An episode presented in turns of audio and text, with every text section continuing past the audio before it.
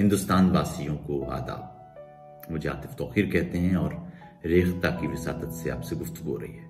हिंदुस्तान में वबाई हालात की वजह से इस वक्त जिस अंदाज की सूरत हाल है, वो तकलीफ़ दे है। वहाँ से जैसी खबरें और कहानियाँ सुनने और देखने को मिल रही हैं, वो अफसोसनाक है। लेकिन मुश्किल हालात में ही अपनों और अपनों के कुर्ब की अहमियत का अंदाज़ा होता है।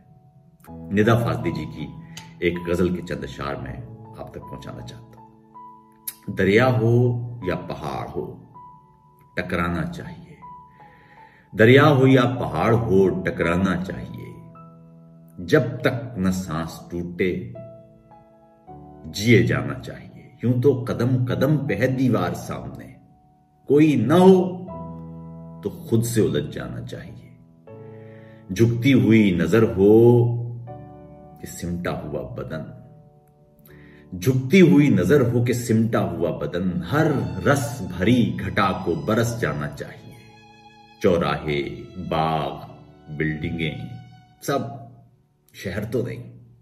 कुछ ऐसे वैसे लोगों से यार आना चाहिए। अपनी तलाश, अपनी नज़र, अपना तजर्बा। रास्ता हो चाहे साफ़ भटक जाना चाहिए।